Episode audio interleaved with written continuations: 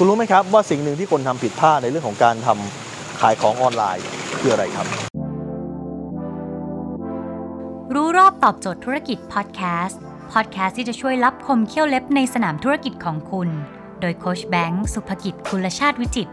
เจ้าของหนังสือขายดีอันดับหนึ่งรู้แค่นี้ขายดีทุกอย่าง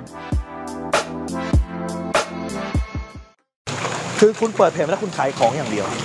เพราะสิ่งที่คุณต้องการจริงๆแล้วเนี่ย คือฝูงปลาที่หิวโหยครับ ฝูงปลาที่พร้อมจะเข้ามา แล้วคุณจะทำไงถึงคุณจะมีฝูงปลาเหล่านี้เข้ามาได้ครับ คุณเห็นไหมผมทำอะไรอยู่ครับ ผมให้อาหารปลาครับ เพื่อล่อปลากลุ่มนี้เข้ามา ในการทำเพจขายสินค้าทุกครั้งครับ คุณต้องเข้าใจว่า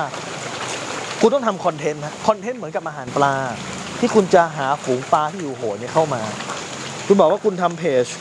เกี่ยวกับขายอาหารสุนัข ทำยังไงคอนเทนต์แบบไหนถึงคนที่เลี้ยงสุนัขจะเข้ามา คุณบอกว่าคุณทำเพจเกี่ยวกับการขายรถคอนเทนต์แบบไหน ถึงคนที่จะซื้อรถจะเข้ามาครับ เมื่อไหร่ก็ตามที่คุณสามารถให้